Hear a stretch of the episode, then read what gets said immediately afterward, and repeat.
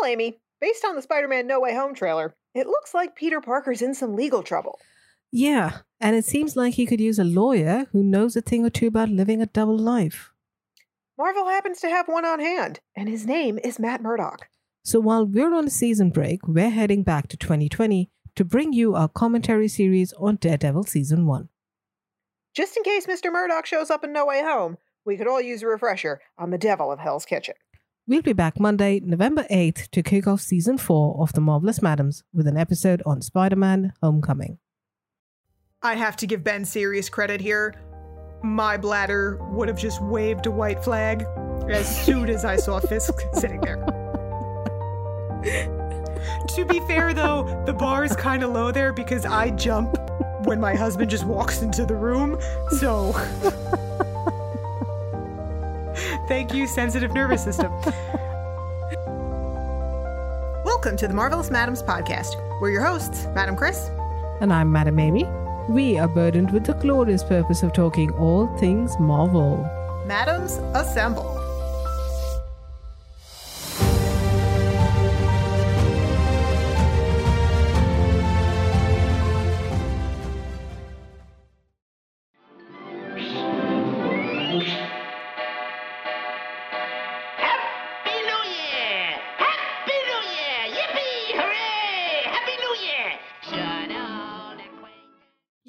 Everyone, happy new year. We have said goodbye to the dumpster fire that is 2020, and thankfully, Matt Murdock was not inside of it.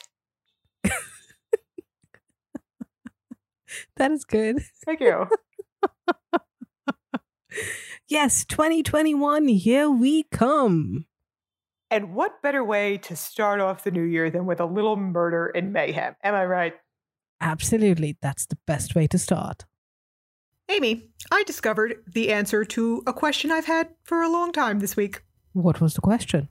Well, given all the true crime stuff that I watch and listen to, I've often wondered what would be the scariest, like not the most brutal, but the scariest way to die. And after watching episode 12 of Daredevil, I have decided conclusively that uh, being strangled to death by Wilson Fisk is number one. Is it? Holy shit. I can find scarier ways to die. If that was the last image burned into my retinas before I expired, it would follow me for all eternity. Well, considering your memory, sure, yeah, it would. So, right at the top of the episode, we just want to give golf claps to Mr. D'Onofrio for his performance in this episode. All right, so we're going to get to that development at the end of the episode, but we're going to start out with Karen fleeing another murder scene. Yes, this time she actually committed it.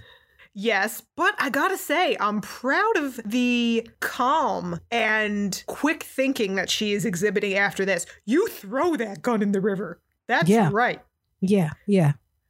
So much for being naive and how much you were shitting on her. Well, it also concerns me. As I said in the previous episode, There is no winning with you. she was awfully comfortable committing that murder. No, she was not. She's super freaked out. Yes, I know. Yeah. She was very comfortable with the gun. She very quickly knows what to do afterward. And I can't even tell you how many guns are in the Hudson River. Man. the guns, I think, probably outnumber the bodies. Okay. Good to know.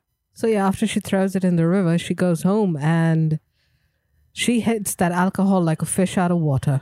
Yeah, we got to talk about this because, you know, she starts drinking, she scrubs herself raw in the shower, understandable.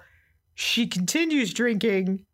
Where's the hangover? I mean, she drank a lot of whiskey. If I drank all that, I'm dead. But at least, where's the hangover with her? She suffers no ill effects from this whatsoever.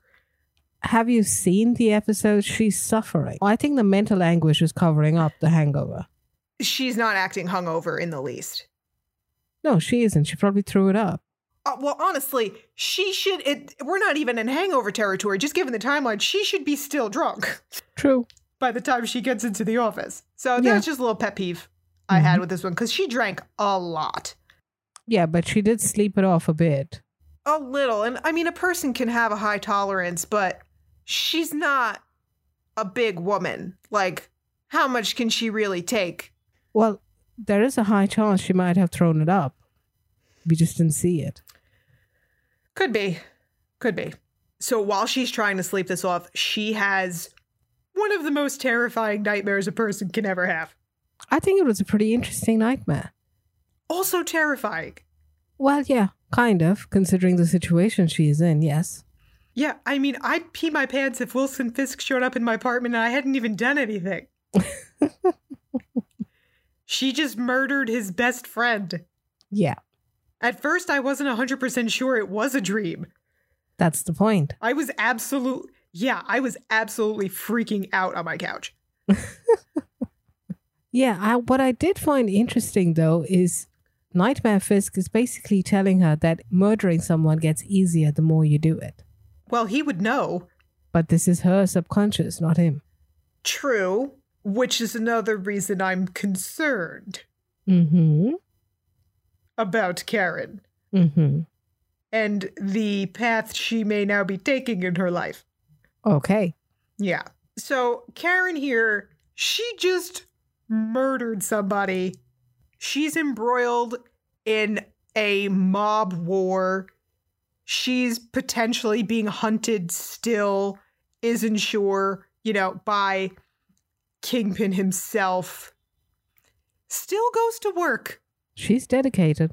Seriously, I would be on a plane, I don't know where, someplace that didn't have an extradition treaty. I would have robbed a bank, I don't know, gotten myself funds in some manner. Peace. You wouldn't be seeing me at Nelson and Murdock again. Well, that's the difference between you and her. You know, you say that. You you always say that as if you would do differently. we haven't discussed your level of bravery, have we, Missy? I like to keep my bravery or lack thereof to myself. there you go. That's better. But I see the logic behind what she's doing. She got herself in this mess by digging into Fisk. And now that she's really in the thick of it and she knows her life is in danger, the only way she can be 100% sure that she will be safe is by exposing Fisk. That's true. So, which is why she will go to the office. And the other thing is that the show has already established that she doesn't feel safe at home. That's true.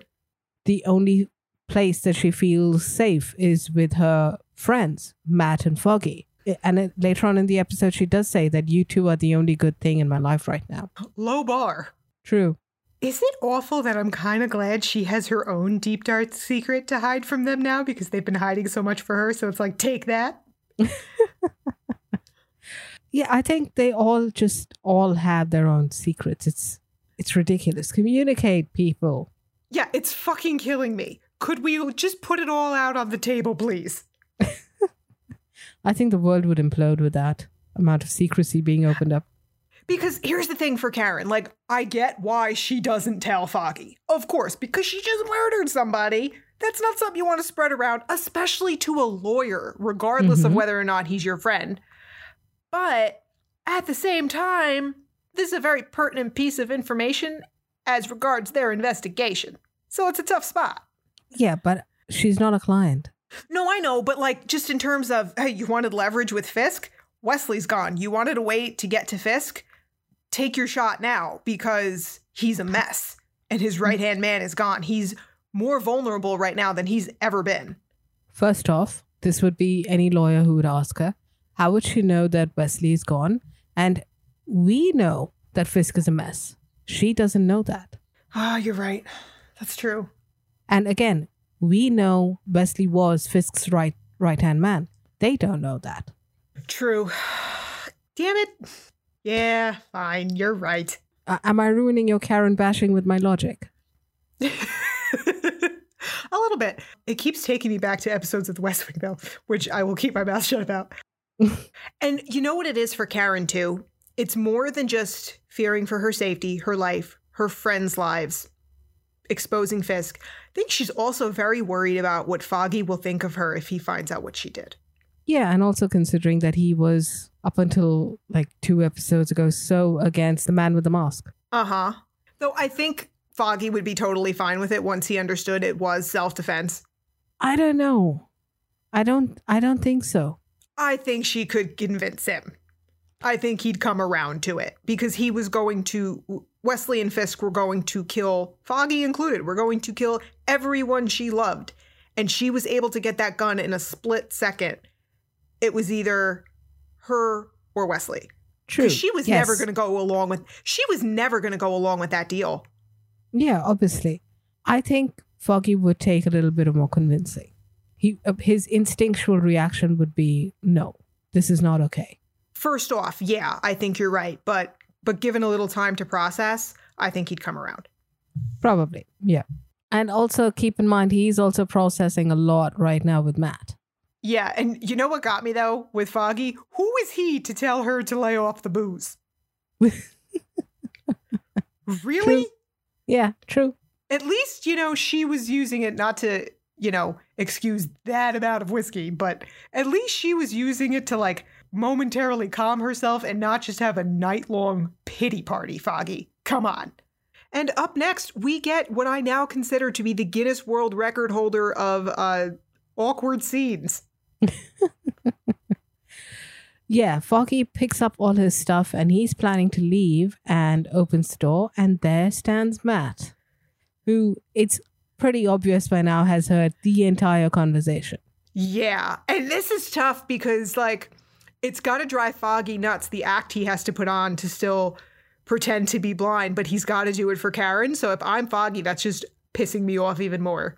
Yeah, at one point he does he does take or give the entire file from Karen about everything that the man in the mask got them. And he says it in such a exasperated way.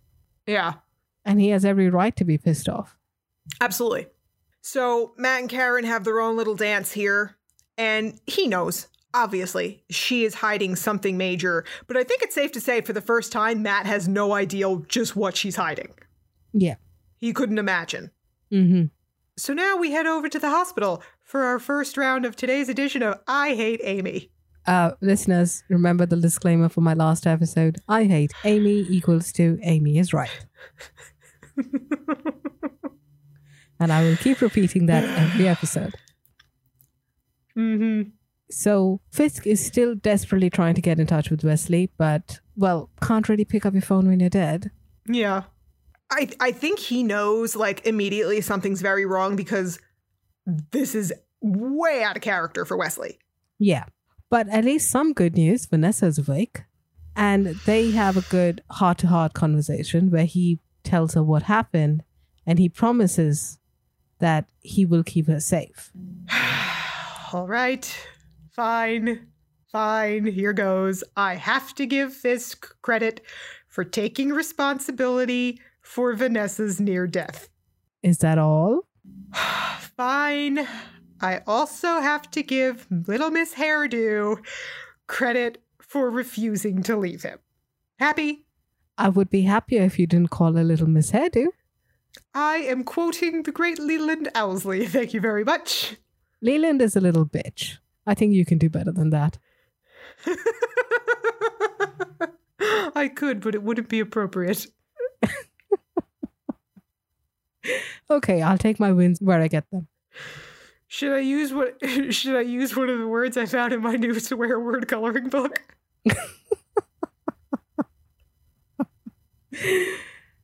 Seriously, people, if you have not seen these, they're on Amazon. They're only like six bucks. Swear word coloring book. It is amazing. I'm enjoying it so much. Go check it out. So, yeah, so his plan is to get her out of the country, keep her safe, and she refuses to leave because she wants to be by his side. And the way he looks at her with glee, like a parent telling a kid they're going out for ice cream, I'll make them suffer for what they've done. Yeah. And she says, I expect nothing less. Yeah, I had to put on a sweater because my blood was so chilled at that point. See how good they are for each other. no, I would say they're made for each other. I still can't say they're good for each other. I just can't do it. Tomato, tomato. But she also very explicitly says that she knew that being with him would make would make her life really complicated, but she made the choice. She knew what she was getting into. That's true. She's also take she's also taking responsibility. Yes. So now Fisk gets the bad news. Wesley is DEAD. Mm-mm. Like really extra dead. He's got what, five holes in him? Karen knew her business. Yeah, and she was quite freaked out, so she just went bam, bam, bam. And I think it's a, even an understatement to say Fisk loses it here. Yes, he does. Poor God. Had nothing to do with it. Yeah, for once, Goon, it's not your fault. You were just following orders. Yeah. And like good orders, not the kind not the kind of orders where people die, but like reasonable orders. And Leland is the one who stops him from completely murdering this guy. Yeah, Owlsley is doing his best impression of a human being. He is actually, he does seem a bit shaken up because this wasn't his plan. Yeah, he does seem very convincing here. I think he's quite off kilter. Yes, he is. And I like that Fisk's reaction to being pissed with the god is not to straight away punch him, but to headbutt him. Yeah. There's something more primal about that. Yeah. But yeah, Owlsley is absolutely right in everything he says. Yeah, he is. You know who I think the real star of this scene is? Who? Toby Leonard Moore, Wesley, for staying so still in that position. it's not like he was laying down or like face down. He's like half sitting up and having to be totally still and not breathing. That takes some skill. Props to him. Yeah, and I'm sure with the, the amount of time he was there, he must have had like a major neck crack by the end of it. Yeah, that had to be really uncomfortable. Yeah. Yeah, great job on him all around. He was a great character and very well done. I like the fact that you're able to appreciate him after he dies. Little late, don't you think? He wasn't appreciated in his time. Yeah. And this part got me. I hate to say it got me, but it did. Fisk kissing Wesley's forehead. That is such a loving gesture, It is. you know? And you can see Fisk is just racked with guilt from all sides now. Guilt and grief. Because even Yes. Vanessa even though Vanessa is still alive and will hopefully recover 100%, he is still going to lose her. He is sending her away. Yeah. And guilt and grief are a very dangerous combination with a man like this, Yeah. as a number of people are about to find out. Mm-hmm. So he takes Wesley's phone and tries to figure out who was the last person who called him. Yeah. And at this point, he realizes this has something to do with my mother. Now, she's not safe either. Yeah. Just adding on to that shit Sunday. So now we go meet part of our Scooby Doo gang. Matt's Mhm. looking for Ben, and he's clearly still hurting, like he's walking gingerly. Yeah. And I'm sorry, but I gotta say it. Ben, how good of a reporter are you actually? Because you've met Matt Murdock now on several occasions. How are you not realizing this is the same person? Exactly. Voice or scent. Body language, like all kinds of things. Yeah. There's there's more than enough intel here to determine them to be the same man. But they do kind of address this in a bit of a tongue in cheek way. Wink wink writers. Mm-hmm. When they're talking about the blind Chinese people walking around, Ben does say that nobody looks at a blind person twice. Yep. And Matt says, Yeah, I agree. So it could be that. I guess just reinforcing the idea of underestimating disabled people, you know, but still, Yeah. it's getting a little it's getting a little tough to suspend disbelief on this particular issue. Yeah, well, and nobody seems to think about the fact that he covers the wrong half of his face with no eye holes. Right. He could come up with a better mask. Like he doesn't have to go full Deadpool, but he could do better than what he's got. This is why he needs branding. Here we go. and a publicist, right? Yes. Yeah. So basically, Ben and Matt are comparing notes here. Matt wants him to lay low, and Ben's like, okay, yeah, sure, I'll do that. Yeah. and they start talking about the heroin that Madame Gao has been bringing in. This is what you got confused with? Yeah, I'm gonna I'm gonna need you to explain what the hell is the deal with all these blind messenger people. So basically, Madame Gao is one of the heads of the triad, and she is bringing heroin into the country. Earlier on, before the Russians went boom, they were the ones who were distributing it on the streets. All right? And since the Mhm. Russians are now not in the picture, Fisk has his own team of people who are distributing on the street. Now, the story about the blind people is not really explained very well, but one can assume that Madame Gao has ensured that they all are blind so that they cannot testify because they cannot see what they are doing. Oh. Okay, that makes sense. And of course, ableism, you won't think twice about a blind person walking down the street. Chances are that if a blind person is carrying a backpack and walking around, the cops will not want to search them. Very smart. Okay, Yes. got it. Madame Gao is a very smart lady and she knows her branding. Each and every packet has her logo on it. you would zero in on that. Of course, I would. All right. So, Just FYI, this particular logo and this branding comes into play a lot more in Iron Fist. okay. So, Matt and Ben have their little tete a tete, and Foggy and Marcy are having their own little conversation. Mm-hmm. And she's very disappointed that it's not a booty call. Yeah. Yeah, I'm just going to leave that one there. so here's where Marcy fits in. She works for Landman and Zack, as we've established, and Landman and Zack represents both Fisk and Owlsley. Yes. So he tells her, hey, you know he's targeting tenements all over Hell's Kitchen for demolition. You know what's going on. You know it's wrong. Come do the right thing with us. I don't think he's telling her to leave. Not necessarily leave, but help us out, do the right thing. Yes.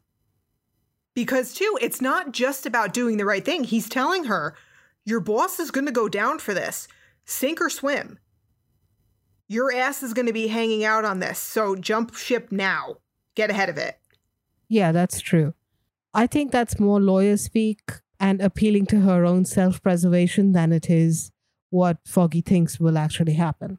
Yes, I agree with you. He knows her well enough to appeal to that selfish por- selfish part of her. Yeah. So now Karen gets a turn with Ben, and she is still desperate to get this story out about Fisk's dad. She will not let this go to the point I'm even getting a little annoyed with it. Because she's desperate, like you said. According to her, that's the only way they can be safe. Well, Ben at least says he's chasing a new source on it. Basically, he found an old picture, like on microfiche, of a Bill Fisk campaign poster in a window. Right. That was in the previous episode. Yeah. The big problem here is Karen, in her secret, she can't and won't tell Ben why she thinks Fisk's organization knows they found his mother. I agree with that because she will be putting him in danger by telling him and freaking He's him out. He's already in danger. Further danger. And potentially having him call the cops. Oh, I don't think he would call the cops. No, I do not think for a second that Ben would call the cops. Okay. I think he would tell Karen to get on a plane to Zurich. Yeah, that's true. So Foggy's working on Marcy here, and she's kind of coming around on it. She knows deep down her firm is crooked, knows Foggy has a point, and she's starting to find her conscience a little, but al- also that self preservation in her. Yeah. And we leave it at a bit of a cliffhanger. She doesn't say yes, she doesn't say no. And now we come to an absolutely epic chase scene. Yeah. Matt is basically just standing in the middle of the street, Yeah, trying to hear another blind person walking by. and he does. He does.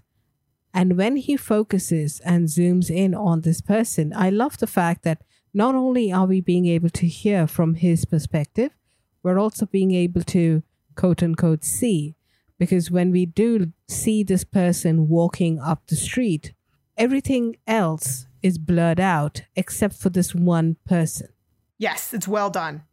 And Matt takes off after this car like he's a goddamn circus monkey. now, I have a question here that has to be asked. Go on. How many canes does he have, and does he have a separate cane budget? I have that in my. Because this notes. is ridiculous. Yes, he just keeps tossing them away like they're candy. Yeah, in my notes I have Matt runs. How many sticks has he lost? At this point, he needs to get himself some really, really foldable sticks or just find safe places to put them. You can't just keep tossing them all over. we don't know how much they cost, They're certainly not very cheap for sure. but I agree. He needs a pocket one for sure. Yeah. And my favorite part of this is the classical background music that's playing. Mm-hmm. It adds so much great tension. I love it. Yeah, and he's able to, the reason the classical music is playing is if you noticed earlier, while he was looking, while he was searching for the person, we had the Daredevil back intro music playing. Yeah. When the door opens to the car, that's where the classical music comes out, and he focuses on that, and that is how he's able to track the car to its destination. Yeah. And, you know, much like pretty much any Black Widow fight scene, he does all kinds of unnecessary moves and rolls and flips following this car. I don't care. don't care. Yeah. I was a bit concerned for the jacket. It was getting a bit dirty with all those puddles. Well, remember what have we said is the number one rule for becoming a vigilante find a dry cleaner who doesn't ask questions. That's true. Yes. I think that in the Marvel universe, there could be a special niche for dry cleaners. We don't ask questions. Especially in New York, you've you've got Spider Man, you've got Daredevil, got Doctor Strange, who I'm sure you know with all the Rubens and whatnot he's eating, he's getting those cloaks dirty. Come on, I just realized that I am making a branding tagline for a fictional dry cleaner in a fictional universe. you are. I'm very concerned that tomorrow you're going to try to pitch me some kind of new business around dry cleaning. I think I have a problem.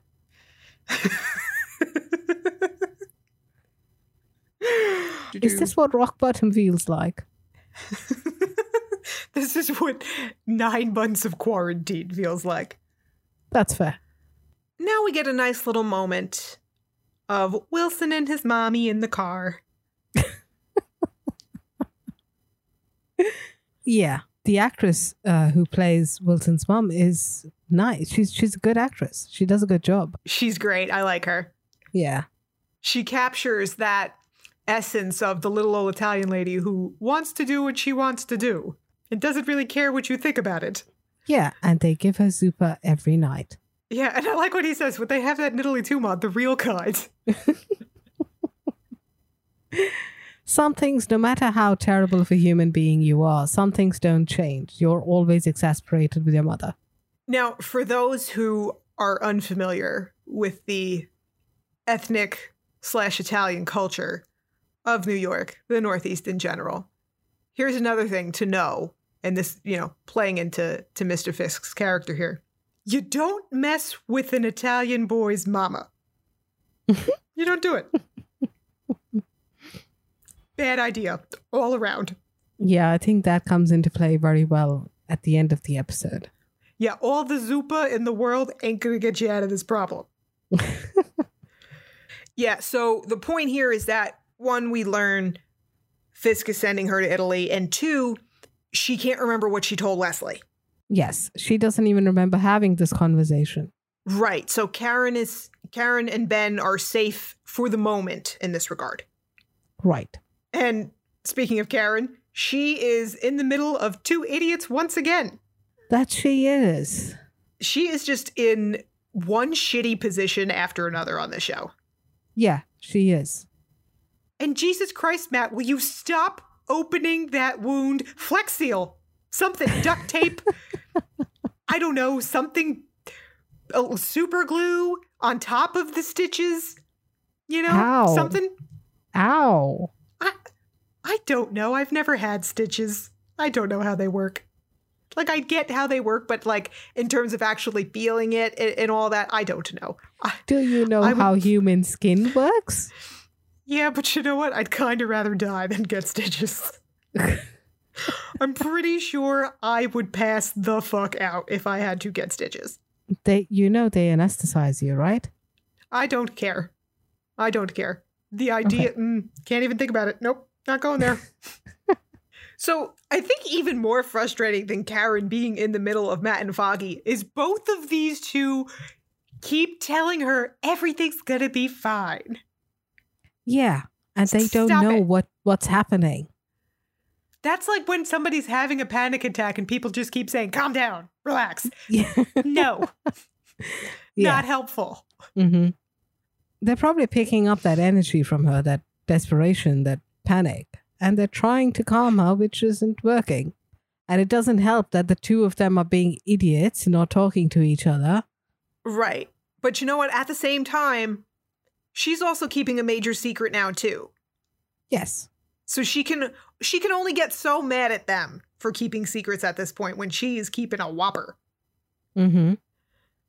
Now, I've said before, I have great difficulty watching things where there's like a ton of embarrassment happening, uh, which is why it's very hard for me to watch most Ben Stiller movies at this point.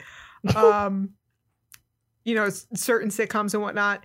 This next scene between Ben and his editor, ooh, this was tough for me. Okay. They he's basically confronting him.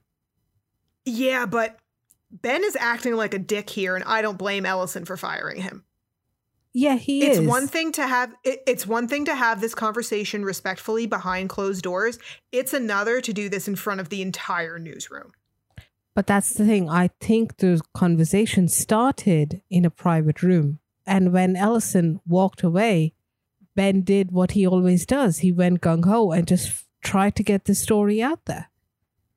Yeah, and he's accusing him. He's accusing Ellison openly of being in Fisk's pocket, and we're going to find out he's wrong. Ben is smearing the reputation of a good man here. Yeah, he is. You can't be behaving. You can't. I don't care how frustrated you are, man. I get it. I understand, but you need to deal with the consequences of behaving like that in a professional setting. Sorry. Yeah, agreed. And Ben has tunnel vision. Yeah. He's not looking anywhere. At this point, I don't think he's even aware that there are other people in the vicinity. Yeah. Yeah, you're probably right. So, I mean, he goes back, cleans out his office, and all the empty packets of Rolaids probably fill up half a box by themselves. I did see a bottle of Pepto Bismol in his office once. Yeah. He probably must be getting them by the truckload. Yeah, I mean, it's it's better than heroin. True. Or alcohol. Low bar again. Mhm. He drinks plenty on the show. Everybody's drinking. You know what? Everybody except Matt is drinking plenty on this show. Yeah, because Matt knows if he drinks, you do know that alcohol thins the blood, right? No, I did not. Well, now you know alcohol thins the blood, so he probably avoids drinking too much because he's forever always hurt. And bruises will Oh. be more apparent. Well, beyond that, he needs to keep his faculties and wits about him. He can't True. allow himself to drop his guard. True. Yeah, that's true. But he does drink. We've seen him having a beer here and there. Yeah, but not power drinking like the others. No, no. I think Karen won that competition this week, this episode. Absolutely. So now we head over to Madame Gao's factory, and I don't know about you, but I found this to be very disturbing. All the blind people working in a line. Yeah, because I couldn't help but think, hmm, this was clearly done to them. Was it voluntary? Well, Madame Gao does say that they blinded themselves, but it's pretty obvious she forced them. She must have threatened them that it's either go blind or don't live. Yeah, because it's clearly the same disfigurement. You know what I mean? Yeah. They all look the same. Correct. And props to the makeup props to the makeup department here. Well done. yeah, and it looks painful. It looks very painful and unsettling. hmm Ugh. And the thing that actually really got me in here was that, yes, Matt got all the guards one by one like he usually does.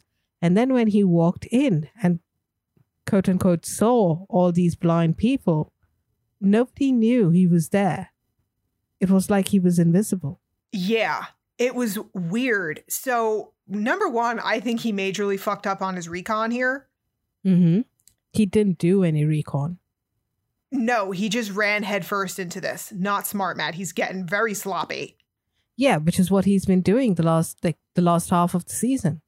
Yeah, yeah, and he's just getting worse with it. Yeah. And I think the fact that none of them realize he's there is another testament to the fact that they did not do this voluntarily. These are not people who have been working to like hone their other senses because if they had, they somebody at least would have known he was there. Yeah, and throughout the season so far, we've whenever we've seen these people, they're either working or they're being escorted to another Yeah. place with the drugs. So it's really likely that when they're working and they're sent to point A or point B with their drugs, they come back and they're just kept like slaves in some some warehouse or something. They don't have real world exposure. Yeah. So they won't need to, or they won't have the opportunity to hone their other senses or rely on them because they're being shepherded everywhere they go. Right. Yeah. They may not realize Matt's there, but Madame Gao sure as hell does because she's got two working eyes Oh, yeah, she does. and a good set of lungs on her, too. Yeah, and she orders them to attack. Do you know what this reminded me of? What? Um, do you remember in The Last Crusade where the Jones boys are tied up in the Nazi castle and like Indy hits the Indy hits a lever with his foot and they turn around and all of a sudden they're in like the secret uh, Nazi tech area and the the Nazi she wolf there sees them and just alarm. That's what it reminded me of. Okay. Um, I don't quite remember. ruining my fun. and oh my god, when these people swarm him, oh my god, it was so scary. Yeah, it was. It was. It was like getting sucked into quicksand. Yeah, or like something out of the mummy. Yeah. Like Yeah. that's what they that their movements. That's what it reminded me of. Like these mindless mummies that can't see. Oh god, it was just chilling. Hmm. Yeah, it was. And he wasn't fighting back. No. No, but he's also lucky there wasn't a whole lot of muscle tone on those people. But strength in numbers, there were a lot of them. Yeah, but I mean none of them could see and he's basically got ninja superpower, so he makes his way out eventually. Yeah, he does. So now we head over to Owlsley and Fisk, and man, is he laying the shit on thick. Owlsley is about to like pull out a dance number to convince Fisk that the masked man is responsible for almost killing Vanessa and then definitely killing Wesley. Yeah. And Fisk is not buying it. He is not. No, he was not born yesterday. No. And it goes to show that he respects the man in the mask, where he already recognizes that poisoning and guns is not his MO. Very true. And you know what I think slips Owlsley up here too is that he doesn't know who killed Wesley, and that's a missing variable in his story. Yeah. He can't fully cover himself if he doesn't have all the information. True. So now Matt and Madame Gao are at a standoff. Mm-hmm. I was right. She is a spry old fucker, isn't she? Yeah, it takes one hand and he's on the ground. Yeah. And the warehouse is burning down around them. But hero that he is, Matt shoots up the place so that the sprinklers come on, and at least all those blind people aren't going to be burned alive. Right, and he tells one of the goons to go and help and evacuate all of them. Yeah, I like how he's giving orders to goons now. Yeah, and the goons are listening. Yeah, that must have been one of the goons with a conscience.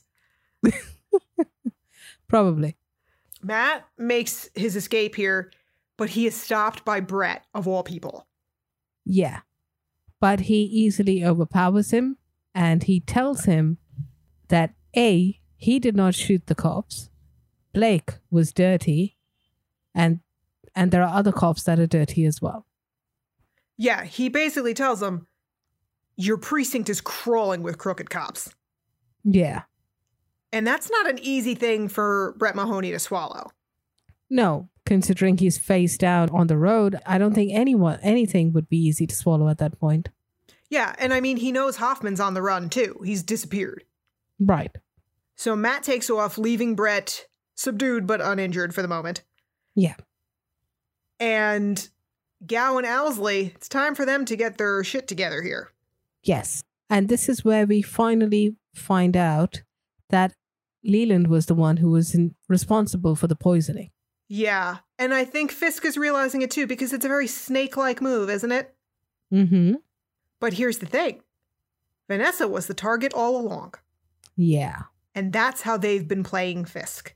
You know, Owlsley is a better actor than I gave him credit for. And I don't mean Bob Gunton, he's fantastic. I mean Owlsley himself, Okay. which only makes Bob Gunton's performance even better. They intended to get rid of Vanessa all along, which makes sense because they were telling Fisk episode after episode here Yeah, they keep telling Fisk that she's a liability. But the thing is, they were the ones who made her a liability. Keeping that aside, I don't think the issue here is that Vanessa is a liability because Fisk has feelings for her. The issue here is that Vanessa has been influencing Fisk. That is the problem. If she was some side piece that Fisk went to and fucked and came back a happy man, they wouldn't give two shits about her. It's the fact that she influenced him to come out into the open is what's bugging them. Because in the previous episode, Leland actually tells Wesley that Fisk has come out into the open, into the light. A lot of his associates may not be happy to be dragged along with him. That's true. You have a point. And Vanessa being injured like this, they actually made it even worse for themselves Yes, because his attention was even further off of business when they wanted it on the business. correct. And by having her have a near death experience, she will be more important now in Fisk's life and have more influence. You're right. It backfired completely. Yes.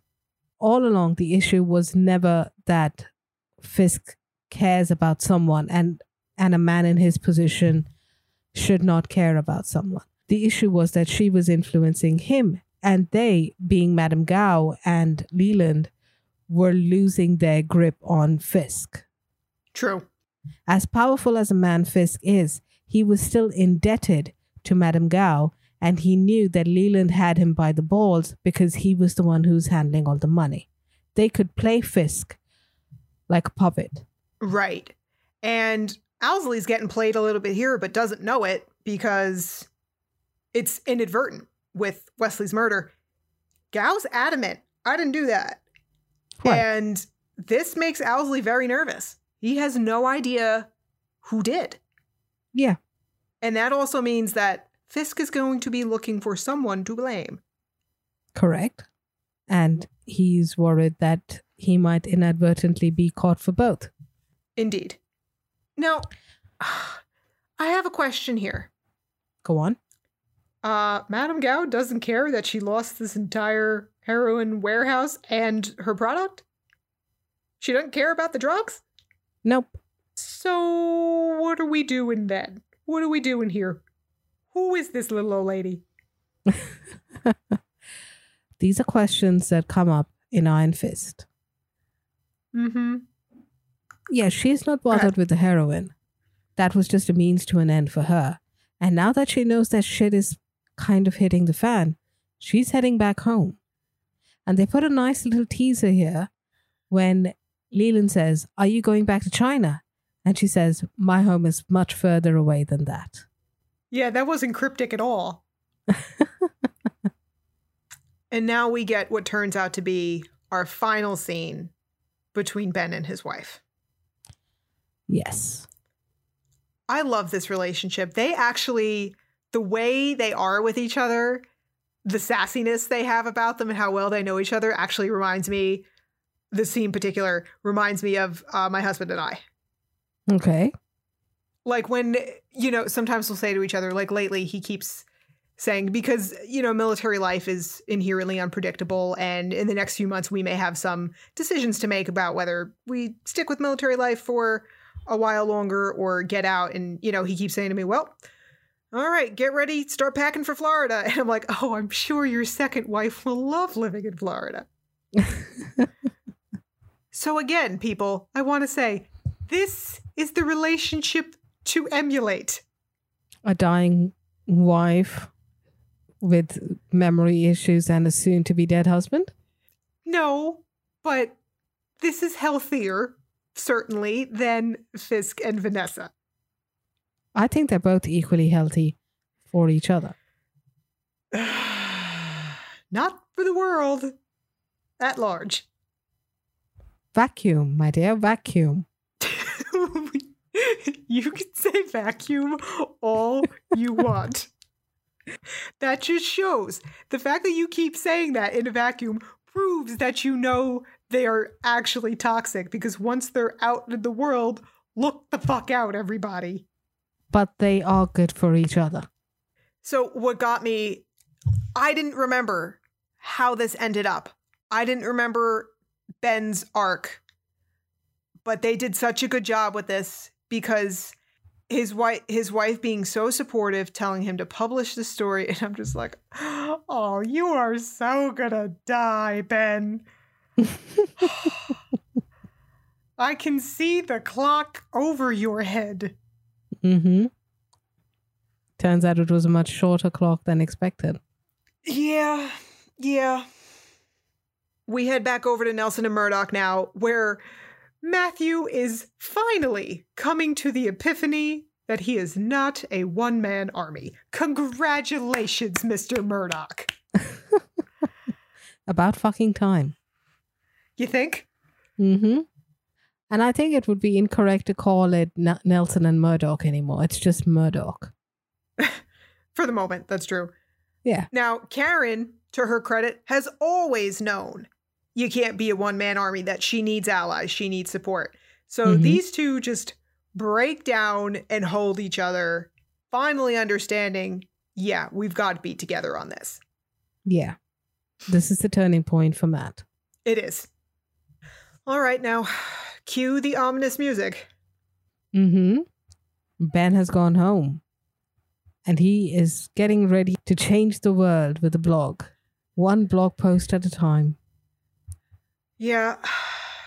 Unfortunately for Ben, Fisk has other ideas for him. Yes. I think the director or directors of these episodes do a really good job with the physicality of Wilson Fisk and blending that with his intimidation factor and his psychology. Because it's Mhm. kind of insane the way they can work things so that a man of his size can kind of still be hidden, can sneak up on you. Right. And when he, oh my God, when I, I jumped out of my skin when I saw him sitting in that chair. I have to give Ben serious credit here.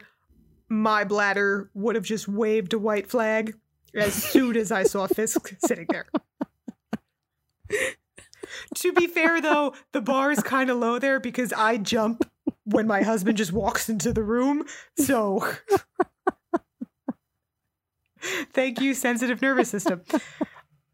Yeah, but he is freaked out. Oh, absolutely.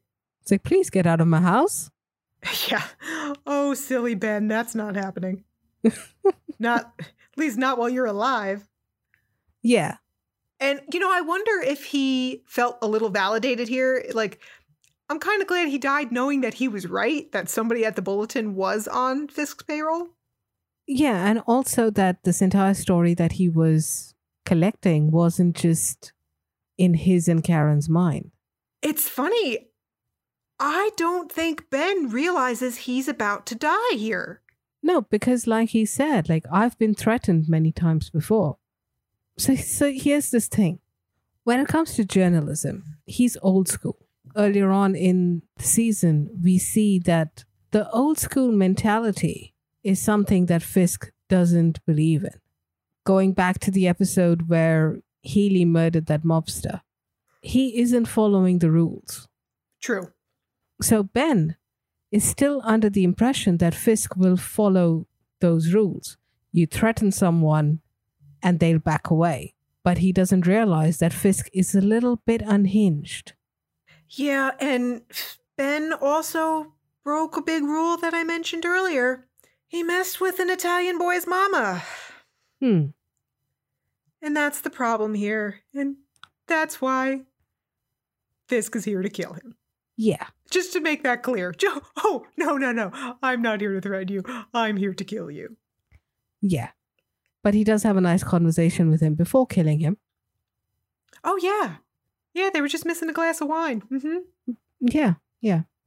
Have some nice scotch, maybe a cigar, you know, last meal kind of thing. And then he flips that switch and strangles Ben to death on the floor. Yeah. Yeah. That was surprisingly not as graphic as I thought it could have been, considering this is Daredevil. Graphic, no, but it was still terrifying. Terrifying, yes. My God. But we should also point out that Ben is a hero because his final act was to protect Karen. Yes. Which begs the question how did Fisk find out that Ben was there? I just assumed his mother eventually remembered because their memories come and go. We don't see it. I'm figuring it happened like off camera. If you remember when Karen took him to show him the place, he signed in. Karen did not. Oh, you're right. So Fisk did his own digging and recognized Ben's name. And that is why Ugh. he was at Ben's house and he did not even think about Karen. And that's why he asked Ben if anyone was with him, not the other way around. Right. Yeah. We're going to talk a lot more about Karen's responsibility for this in the next episode. Right. In the meantime, if you want to reach out, you can find us on Twitter or Instagram at Marvel Madams. Thanks to all you madams for joining us today. I'm Madam Chris. And I'm Madam Amy. Join us next week as we discuss the epic finale of Daredevil Season 1. Yes, and you can listen to me get confused between what happened in the real episodes and what happened in the fan fiction I'm reading. we want to start the new year off right. And what better way than giving you guys some free shit? Normally, when someone joins our email list, they get an exclusive bonus episode about how we met and started the podcast. But for this week only, you'll also get six fun PDF games related to Daredevil. Matching, Sudoku, brain teasers, and even a crossword puzzle. But this offer turns back into a pumpkin on January 11th. That's right, so sign up today on our website, themarvelousmadams.com, where Infinity Stones are a girl's best friend. what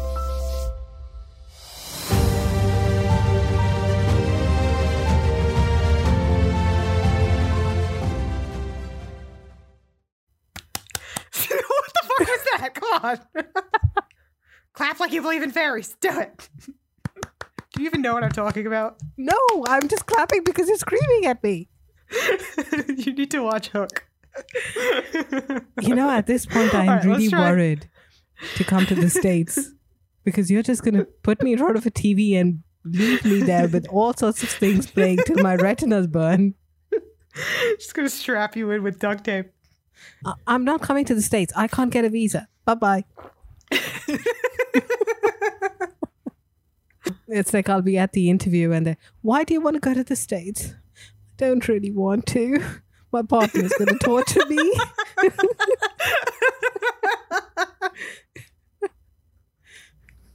Could you please reject my application?